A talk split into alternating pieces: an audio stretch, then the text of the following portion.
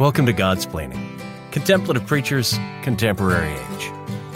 Each week, join the Dominican friars as they consider all things Catholic. Welcome back to Godsplaining. Today, I'm joined uh, by Father Jacob Bertrand Janczyk. So, uh, myself being Father Patrick Briscoe, I'm here in Providence, Rhode Island, in my studio cell it's very mm. very fancy living yeah. quarters. And very smooth introduction too. That's great. Thanks, Thank Father. You. You know, yeah, that's why I'm paid the big bucks to do this. Mm-hmm. Uh, r- yeah. Rolling in the cash money. Uh, we don't have to worry about Father Patrick being picked up by another program because he, he, fits right here. So. Syndicated on Godsplaining. That's it. I think oh, that man. does have to be one of my smoothest intros. Um, you know, the other one, the other week I was recording a wholly different. Uh, uh, there was sort of like this virtual kind of retreat conference for this youth retreat that was they usually host every year, but it would gone virtual. And uh, I was recording with another friar who was like, "I'll take care of the intro," and he just took care of the intro. I'm father so and so, and then just didn't say anything else. And I'm just like, "That's not an introduction." that wasn't an introduction. like, like, oh gosh, take number two. Yeah. Uh, myself being, you know, it's very eloquent. Yeah.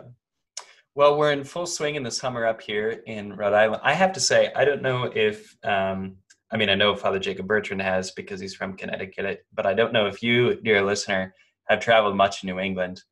But New England is incredible in the summertime. June, especially, is just a beautiful month in Rhode Island.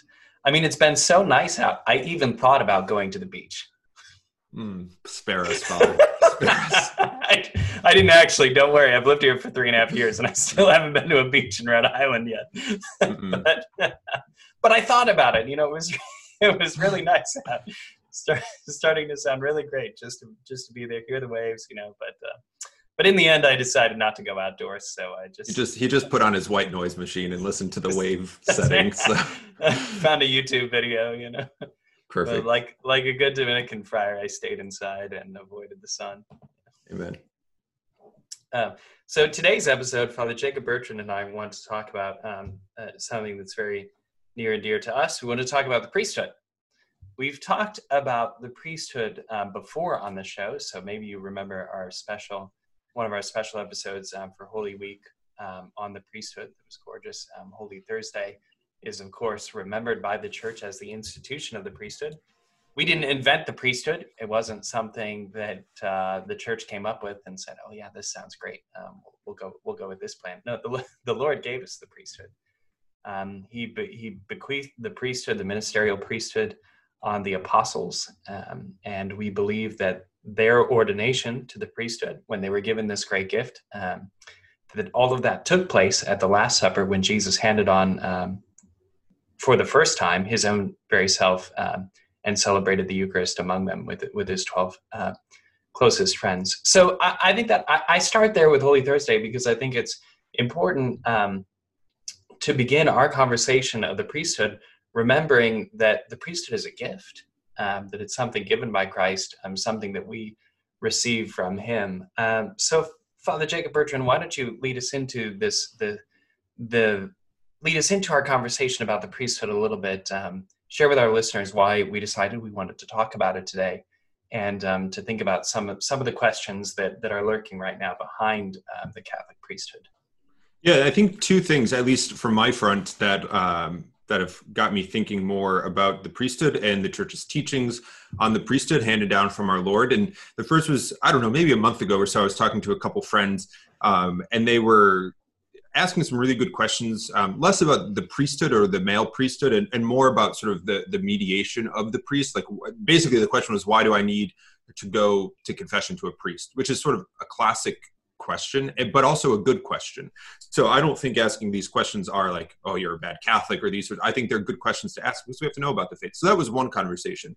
The other, um, more recently, we I was more recently I was asked some questions more about the male priesthood in particular, and I think that these um, and, and what I mean by that is why is the priesthood um, reserved for men? Uh, and I think right now in the tenor of our country, the sort of the, the questions of sort of justice and equality and these sorts of things are kind of bringing these questions to the to the fore again in some people's minds and i think that those are good questions to ask um, so at least by way of sort of inspiration a catalyst this was something that was on my mind something that i think that we um, when when father patrick myself others kind of talk to people about the priesthood or are particularly when we're teaching rcia or introducing people to the faith or even people who think that the church is kind of persecutes women or keeps women in a second class kind of seat or position, all of which I would argue against pretty hardly and I, pretty hard. And I think there's great evidence to the contrary. Um, but they're, they're good questions to ask and they're questions that come up. So this is sort of the inspiration. Um, and I think that given given this sort of place where we are in our country, it's a good time to ask these questions. Is this an unjust sort of institution? um, because it, it reserves sort of gives men some privileges that it doesn't give women. Um, so that that's that's our starting point, I think, and I think that's a fair starting point. It's a good starting point, at least for questions to be asked. Um, but before you know, as we kind of dive into the question, I think there are some foundational starting points for an answer that we have to lay out at the beginning, right away. Um, and there are two, at least in my mind um, Father Patrick may have more, but I have two, and I think there this is um, mm-hmm. this is particularly true for for Catholics. The first is that um, we can even ask them as questions. You know, the foundational starting point of who is Christ. You know, Father Patrick just told us about Holy Thursday, institution of the priesthood of the Eucharist. Who is Christ? Why does Christ get to dictate to us these sorts of things? Why does what he says stay? Um, you know, why does this have the, the sort of final uh, final line, these sorts of things? Well, firstly, because Christ is God and man, because he's true God and true man. And as believers, right, right, right God has a say in this, uh, in creation, in in meeting out salvation. So this is this is kind of the first idea that Christ is God. And if we believe Christ to be God, then what God does for us has meaning, has merit, has worth. The second thing here is what is the church? Right? So who's Christ? What is the church? Um, we have to hold, and we do hold, that the church is something that's divinely instituted. Uh, there's a distinction between divine institution that God creates the church. Remember, as St. Paul teaches that the body, the church is the body, body of Christ. That the, the church is divinely instituted. It is true at the same time that that people have a role in governing, organizing, and sort of carrying on the work of the church. But that doesn't change the reality that the church is a divine institution and it's God created by God and, and, and perpetuated and carried through by the Holy Spirit. It's not just a sort of conglomeration of people's ideas. It's not just a social organization. So I think these are very important places to start. That remember we're talking about we're talking about God's role in this in his own life, in the institution of the sacraments, in the institution of the priesthood, um, and also uh, you know in the in the institution of the church. Um, it was once put to me, and I think this is uh, kind of a, a, helpful thing that either we believe um, that Christ is God and that the church is divinely instituted, or we don't. Right, and if we don't, then none of it really matters. Um, none of the sacraments matter. None of our life as Christians matter. I mean, either Christ says who he is, is who he says he is, or he's not. Uh, and I think this is um, an important attitude and mentality to have when we're coming towards these questions. That my my sort of experiences, my desires, though they can be good and uh, and valid and true and real, don't dictate reality. You know, we don't. I don't get to say this is what reality and everything is. Father Patrick doesn't. We're invited to sort of participate in the reality of God's creation and God's church the one, one of the most beautiful documents of the Second Vatican Council um, is the is the dogmatic document Dei Verbum, and Dei Verbum opens with making precisely the points that Father Jacob Bertrand is insisting on. That the, again, that the faith is something that's received and that it's handed on to us. L- listen to this beautiful line. This is paragraph number two of Dei Verbum from the Second Vatican Council. In His goodness and wisdom, God chose to reveal Himself and to make known to us the hidden purpose of His will by which through Christ, the Word made flesh, man might in the Holy Spirit have access to the Father and come to share in the divine nature. there's the whole plan right there. And that's why these two points of, of who is God and who's the church are so important. There's the whole plan right there. God has desired um, that, that we should know him and that we should come to be with him, that we should share in his own divine nature. And he's giving us the means. He's speaking to us. Um, and as Father Jacob Bertrand um, said so eloquently, he's, he's telling us about his own self and then giving us the mechanism, the way by which we can come to be united um, to him, which is the church. Um, so right away, there's this important understanding um, that when when one is one is given a gift, when some things are received, um, they're they're received according to the terms of the giver, and that there are some things about the gift that cannot be changed. So those are themes that we're going to come back to throughout this conversation. Um, so I think where we should turn to now is what is the priest? Um, so so we so we've discussed that God is speaking to us and that he desires us to be with him. Um, so what is it? What is it the priests do? Uh, you know, Father Jacob Bertrand, you uh, are a priest, and you you, yep. you, say you say hi all the time. We introduce ourselves um, as Father, and we say that we say that I'm a Catholic priest. Um, but what what does that mean? Yeah, I think the Father Patrick already laid out, and we won't spend too much time, at least on sort of the the kind of scriptural origins from the last supper because we did that on that holy thursday episode so if you're interested you know just scroll down um, and play that back i guess that's also a kind of a, a, shameless plug for you to listen to another episode but also we already did so we're gonna we're gonna keep going um, but it is important to look at the last supper because um, for we can we can look to scripture at least explicitly or implicitly to see the institution of the sacraments um, given by Christ, right? So we look for the for the Eucharist and for the institution of the of the priesthood at the Last Supper, um, the election of the twelve. Uh, the, the 12 apostles are called together. There's there's of course a ton of fulfillment from the old testament from the 12 tribes of israel from the old testament the old covenant priesthood. Um, all of these sorts of things come together uh, the passover supper from just before the exodus. Um, all of these things come together in the last supper so that we can um, so that christ continues his mediation his divine offer of grace and salvation. Um, he puts the final puzzles puzzles of that of that final pieces of that puzzle together just before his death to ensure that he does not leave us orphans to ensure us his faithful um, that that we can be with him. So, who and what is the priest? I think it's really important that when we look at what the priesthood is, we're not we're we're looking at who is the priest. That's more important, uh, a better way to say it, and not just with respect to the priesthood, but when we talk about people in general. I think what somebody is, people aren't defined by their functionality. We don't define something simply by what it does. There's a deeper identity, a sort of essence to a person or even a thing. I mean, things do sometimes, you know, a lot of things do exist to perform a particular function, but people certainly don't.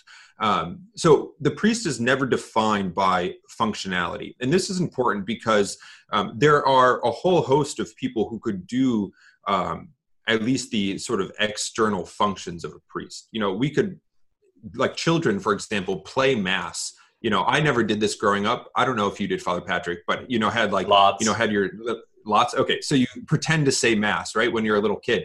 Um, that doesn't just because a child can do that doesn't mean that he's functioning as a priest. And that's kind of a silly example but um, the functionality of something doesn't give it its core identity. Right. Who the priest right. is here is that we the priest through and virtue of through the sacrament of holy orders through the grace that's given in the sacrament is the, the priest is conformed to the person of Christ, such that what that what the priest does, um, he does we would say in persona Christi or in the person of Christ. Um, another phrase that we use, another Latin phrase, is that a priest is an alter Christus or another Christ.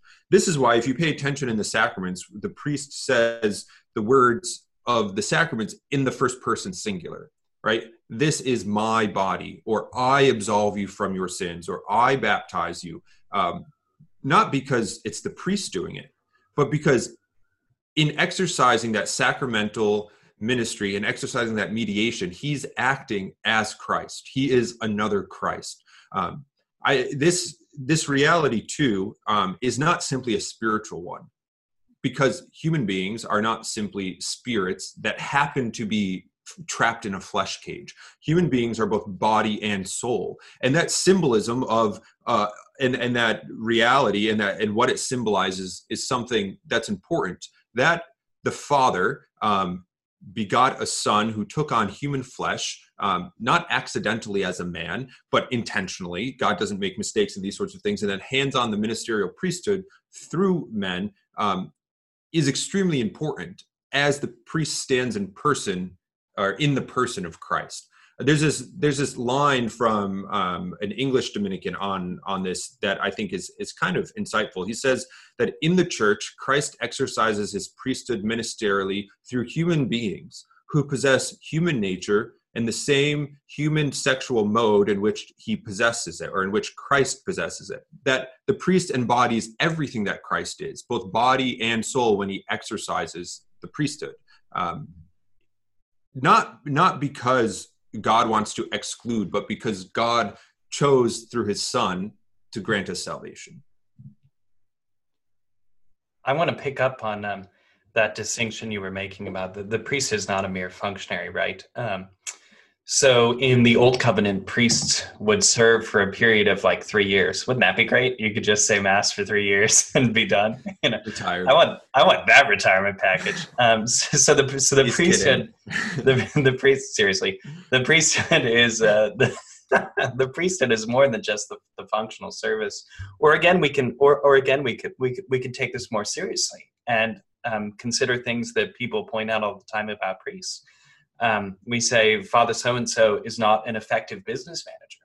Like look at the waste um, of resources in this parish. He's not very good with money. He's not very good at overseeing employees. Okay that's a that's a real weakness. And there are people who are particularly trained who have professional skills that are better at that than father so and so and yet administration in that sense is is part of the priesthood. Or um, we can say father so and so is a terrible preacher. Uh, I love I love to I love to point out to people. Um, yes, for 28 years of my life, I was a practicing Catholic and not a priest. So I am very aware. I, I am very aware of what it's like to sit through a terrible homily. Um, I, I started going to mass, um, daily mass regularly when I was in high school. So I've heard very many homilies. Um, but the point is that there are some people that are more effective communicators, and yet it belongs to the priesthood to preach to open the word um, to to to shed light on the mysteries of the sacred scriptures.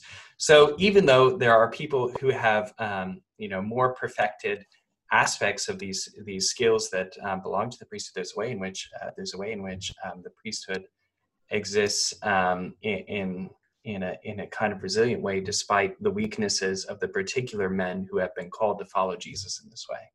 Um, so the priesthood has to be more than a set of functional skills because we see so many priests who are serving as priests and they are good priests despite their own lack of these particular skills, right? Um, so, uh, so I just wanted to pick that up because that's that's a very serious that's a very serious consideration about the priesthood. Um, so right now, uh, I think we've kind of we've laid out uh, our own our own views of the priesthood um, and some of the biblical roots. And when we come back after this break, we want to get into um, really the key objection to how the Catholic Church understands the priesthood, um, in that uh, the priesthood in the Catholic Church is re- is reserved for men. Um, so we're going to pick that topic up when we come back after this uh, short break.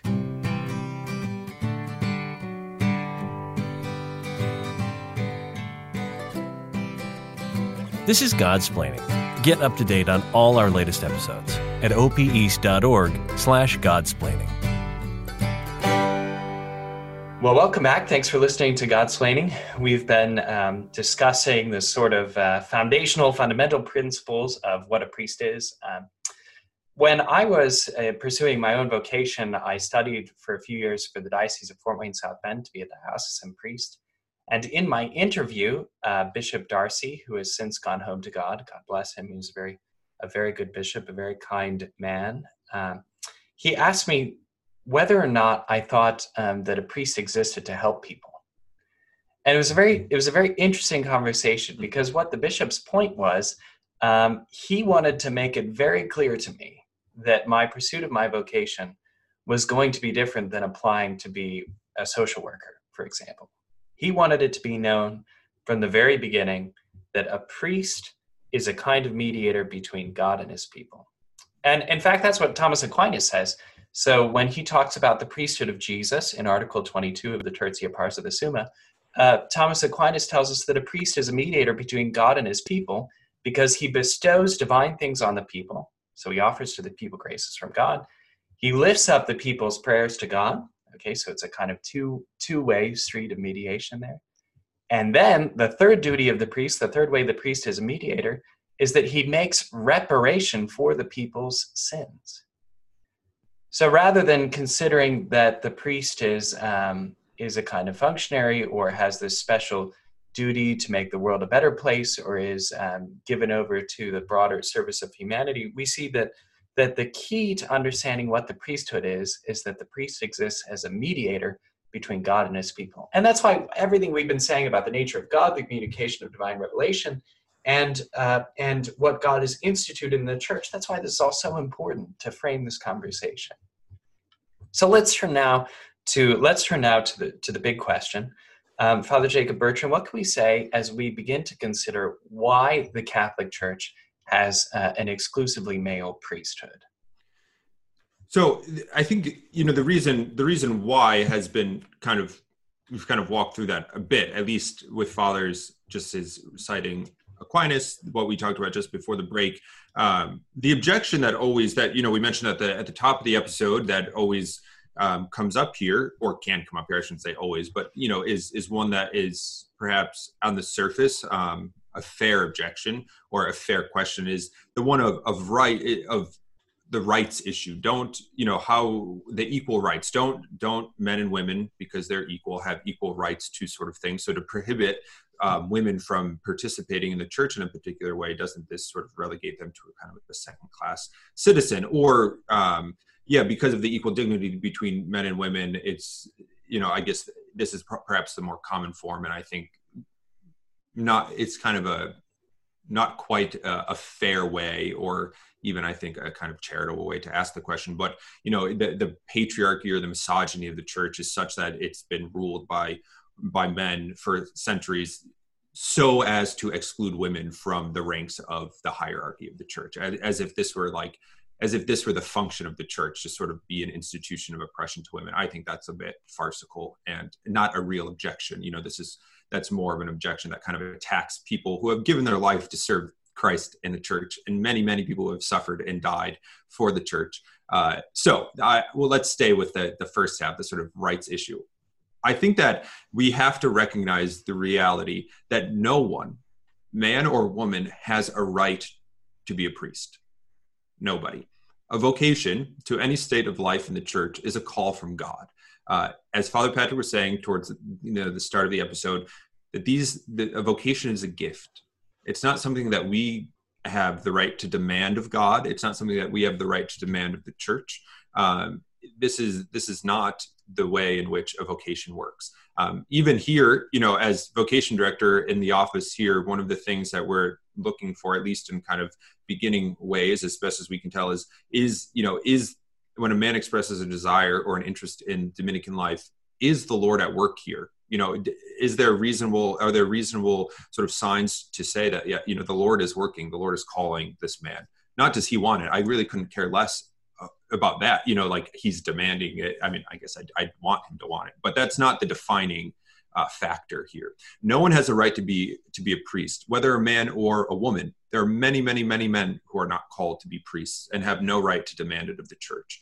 Um, the other thing here and we talked about functionality that um, is it you know when we're talking about equal rights is this you know are does the church somehow think women less equal have less dignity than a man therefore can't exercise the priesthood? Well if we're establishing human dignity based on function we're already missing the point we're already selling we're already objectifying people and trying to define their dignity based on what they're able to do this is a really dangerous line to take because it's it's so it's problematic because think for example of um, of life issues, end of life, beginning of life issues. If we define a human being's worth based on what they are or aren't able to do, we get into some really hot water mm. very quickly.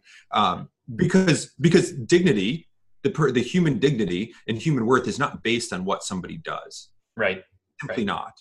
and there are many, and even the question of sort of holiness and this sort of thing. Well, um, is this a path to holiness? Well, it is for the men who are called to it, but it's not an exclusive sort of um, kind of echelon of you know you have the the lay faithful and then somehow the priesthood is is reserved for the holy there are many right. many holy saints right. men and women who are not priests um, so i think i think on that sort of equal dignity we have to hold that this is not something we can demand of the church. Um, and it's not something that defines human dignity either. I think these are really important things to, to, to keep in mind. There's a great quote, and uh, unfortunately, it's a it's it's not a real quote, uh, but but I love it, and I'm not gonna I'm uh, I'm not going to stop myself from saying it. But it's often attributed to uh, Saint John Chrysostom. However, like I said, it's it's not a real quote. Uh, but I do, however, sympathize greatly with the point. Um, and so the phrase is something like, "The road to hell is paved with the skulls of priests, and the heads of bishops are the signposts to guide them." That's so not, so not a, not a real quote. Um, but but we should have a sense of fear and trembling when we're considering our vocation and what God is calling us to do. And we have to recognize that um, that in having said yes to the Lord um, in, in, our vocation, be it the difficulties that come with marriage, be they the difficulties that come with religious life, be they the difficulties that come um, with the ministerial priesthood, um, that, that, that we should have a fear and trembling um, to live up to the dignity of that which the Lord is inviting us uh, in inviting us to to live in our own life. So um, the reason I like that quote is because it, it, gets to this point that you're making, Father Jacob Bertrand, which is that holiness is not uh, equivalent with office. Right. Throughout the pontificate of John Paul II, um, one of the beautiful things that he would often refer to is he would look, look back to the Genesis story, and he developed that that glorious theological anthropology um, in his uh, theology of the body to understand, uh, to better understand the dignity of the human person um, by looking at the nature of man and the nature of woman, right? And just one small detail that I really love about his work is um, this idea that the woman was created from the side of man in uh, the second creation account. Um, the woman was created from the side of man, not from his head as if she would be set over him, not from his feet as if he would be set under his foot, but from his side um, where she would be his equal, right? Um, so we we can, if uh, and it, it, and it takes a little bit of work, um, but we can as Christians um, promote uh, a, a, true understanding of the scriptures and of our tradition um, that defend the dignity of women and um, and the role and nobility of women without without undermining uh, without undermining our traditions and our scriptures. And I think that's a point that needs to be made um, to say that there's not a conflict because I'm a person of faith. That doesn't mean that I think that um, women have to have this or that place in society. There's no conflict there. Um, and in fact, looking back to our traditions, we can find a richer way of reading, reading, of reading them, and of ennobling uh, the vocation, um, the vocation um, that that belongs um, to each man and each woman. Uh, yeah. And I think I think that's an important point, and that's that's one that I wanted to make as we were having this conversation. Yeah, I think another thing here too to consider is the the the reality that Christ was born in a particular time. Christ became man in a particular time. You know, two thousand plus years ago. Um, wouldn't ha- wouldn't he have been affected in by by sort of the cultural norms that you know oppressed women in some way uh, that that relegated women you know whether that's roman culture is you know ancient israel israelite or middle eastern near eastern cultures uh, probably a lot of cultures that I'm just wholly unfamiliar with and, and their sort of social strata and that sort of thing. Um, but wasn't Christ sort of influenced? Didn't he? I, I, guess really what the question is is didn't wasn't Christ obligated to choose men? Um, yeah, wasn't nice he just bound? Wasn't, wasn't, he just bound to the traditions of his time? Because right? women Limited couldn't yeah. preach or you know these sorts of things. The, the that's the nice way to ask the question. Again, there's always a sort of um, I would say, uh, less than charitable way to ask the question of, well, wasn't Christ just a misogynist like the rest? You know, didn't he? You right. know, didn't yeah, that's the implication. Second, which which it is. Yeah, exactly. Um, wasn't Christ? You know, he was he was this man that was bound up in sort of the patriarchy and misogyny of the time. So he would do what, whatever every other patriarchal and misogynistic man would do at the time and choose men. Um, well, all you have to do is open the scriptures and realize that that argument holds zero water. Uh, the, the, it's simply historically inaccurate that Christ uh, that that Christ did this. In fact, Christ was constantly criticized throughout the New Testament for his disruption of societal roles.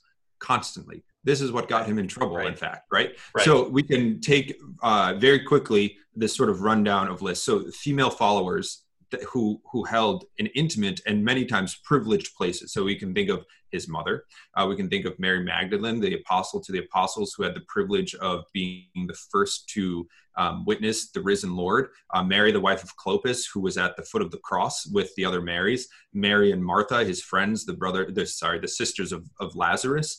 Um, we can think of the woman caught in adultery in John eight, and uh, when you know what Jewish law would have had her stoned. Um, that seems like breaking societal norms. The washing of uh, the woman washing and anointing his feet in Luke 7, um, going through that whole dialogue, look that up in Luke 7. Uh, we can, even without women, societal customs, Jewish customs, breaking fasting in Matthew 9, um, that you that his his disciples would fat would not fast, uh, breaking the Sabbath, healing on the Sabbath over and over. The Samaritan woman at the well in John four. I mean, the list goes on and on.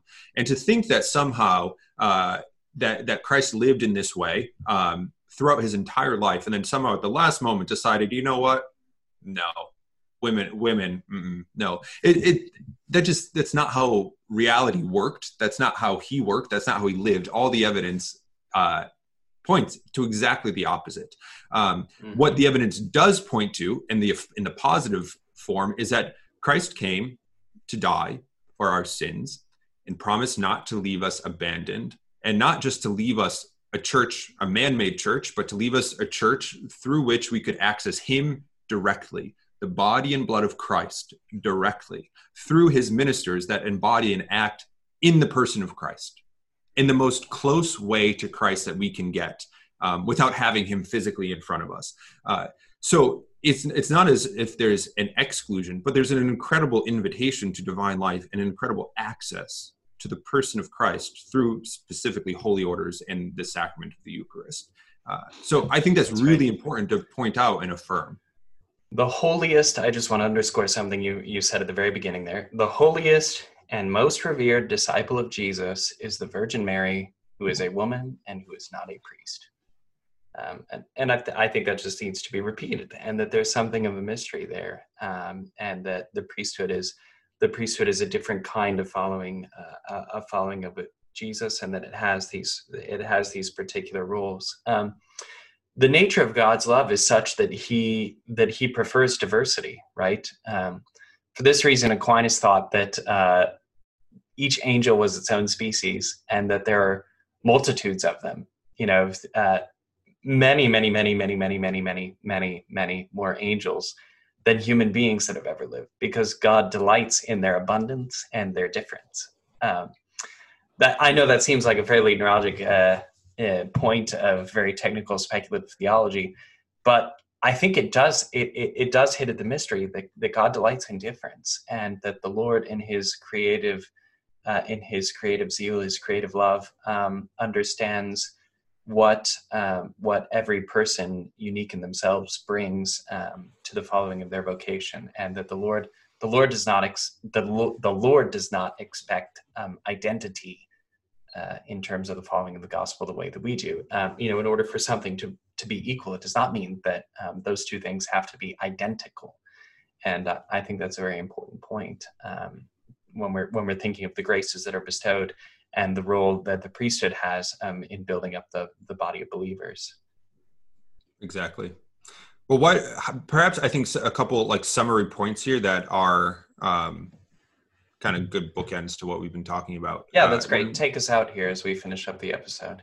So I think we can argue, if you want to use that word, for the priest, male priesthood from two perspectives. Um, and these aren't my own ideas. I'm just kind of repeating stuff that I've been taught. Uh, first is tradition. Remember, in the Catholic, the Catholic understanding of, of revelation, the content of revelation is contained, or yeah, is contained in in Scripture and tradition, capital T tradition. What what the apostles did in the church, guided by the Holy Spirit, right? So tradition. Um, faithfulness to this tradition, and we see this playing out in the Gospels and the Acts of the Apostles, the early, the Apostolic Church, the early Church, the Church Fathers. Faithfulness to tradition entails a willingness on our part to discriminate between what is essential and what is contingent. You know, this is why we can say the form of the Mass has changed throughout the centuries because there are some contingent pieces to that, but the essential has always remained. Um, and tradition allows us to do that, to make a distinction between what is essential and what is not essential, contingent. Tradition is lived by each generation in, an, in a unique way. You know what it, what the church and the mass looks like for example in 2020 is different than it, even in 1980 you know it's, it's just how it works. Um, but there where there's a dynamic dynamism there is all the more a continuity there's all the more continuity the holy spirit doesn't bring about new revelation in the course of the post apostolic church uh, while Jesus never said anything about women's ordination, it's true. He didn't say a lot of things about a lot of things. Um, his actions speak for themselves. We can look through the Old Testament into the New Covenant and the New Testament into the way in which he instituted, instituted the sacraments, into the way that the apostles who were still um, living in the apostolic age, obviously apostles, then handed on and ordained men. Uh, this is important uh, that the tradition speaks for itself. The other thing the other part here is is and we've talked about this is that image like character of the priesthood. The priesthood images christ the son who images the father. Uh, the priesthood reenacts uh, in a sacramental form the sacrifice of jesus on the cross and is therefore mystically one with the living christ the bridegroom of the church this reality and symbolism cannot be disregarded without disregarding the sonship of christ ultimately without disregarding Christ himself, who is true God and true man. So I think a couple positive takeaways here, a way to approach the question if you yourself have difficulty with it or know somebody who has issue with the male priesthood, these sorts of things that remember, always remember that Christ is God and that the church is divinely instituted. The church isn't out to get people except to get souls to heaven. All of this is for our salvation. It's for our holiness. To assume that God got something wrong here assumes that God is not God, but that we are. But God, thanks be to thanks be to Him, did get it right. He continues to get it right. He continues to guide the church, His body, for the sake of our salvation. Um, I think even like I said, if there's difficulty here in in the church's teaching and our Lord's teaching on the priesthood, uh, all the better to start from this perspective uh, and and begin to ask the question from this perspective of of pursuing you know our Lord. As we wrap up this episode, I want to end with another quotation, another falsely attributed quotation, but it's very beautiful. Um, you know, we've been talking throughout this episode about the nature of the priesthood and um, the fact that it belongs to one of the revealed mysteries of God's um, providence, uh, that the priesthood would, would be reserved um, to men. Um, but I want to leave I, w- I want to leave our listeners with these beautiful lines about the priesthood that are often attributed to Henry Dominic Lacordaire, even though it doesn't seem that he actually said them. Um, but they do speak to the, the, the depth of the mystery of the priesthood. Um, so as we as we read these words, um, please pray for the priests that serve you. Please pray for an increase in vocations to the priesthood perhaps to the Dominican province of St. Joseph, they could contact Father Jacob Bertrand Janczyk. Um, normal candidates only, please. Um, please continue to pray for priests, um, for vocations to the priesthood, and for a flourishing of priestly ministry, um, because good and holy priests um, will, will build up the kingdom and allow allow our world, especially our country right now, um, to access the healing graces and mercies of Jesus.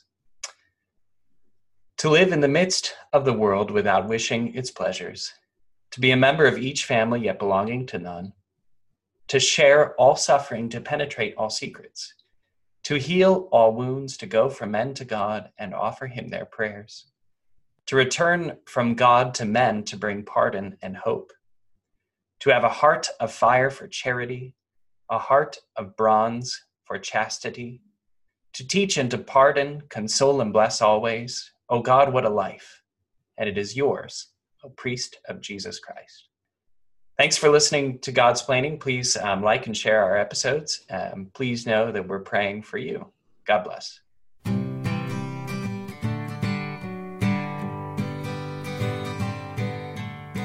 Thanks for listening to Godsplaining, a work of the Dominican Friars of the Province of St. Joseph. Visit us at opeast.org.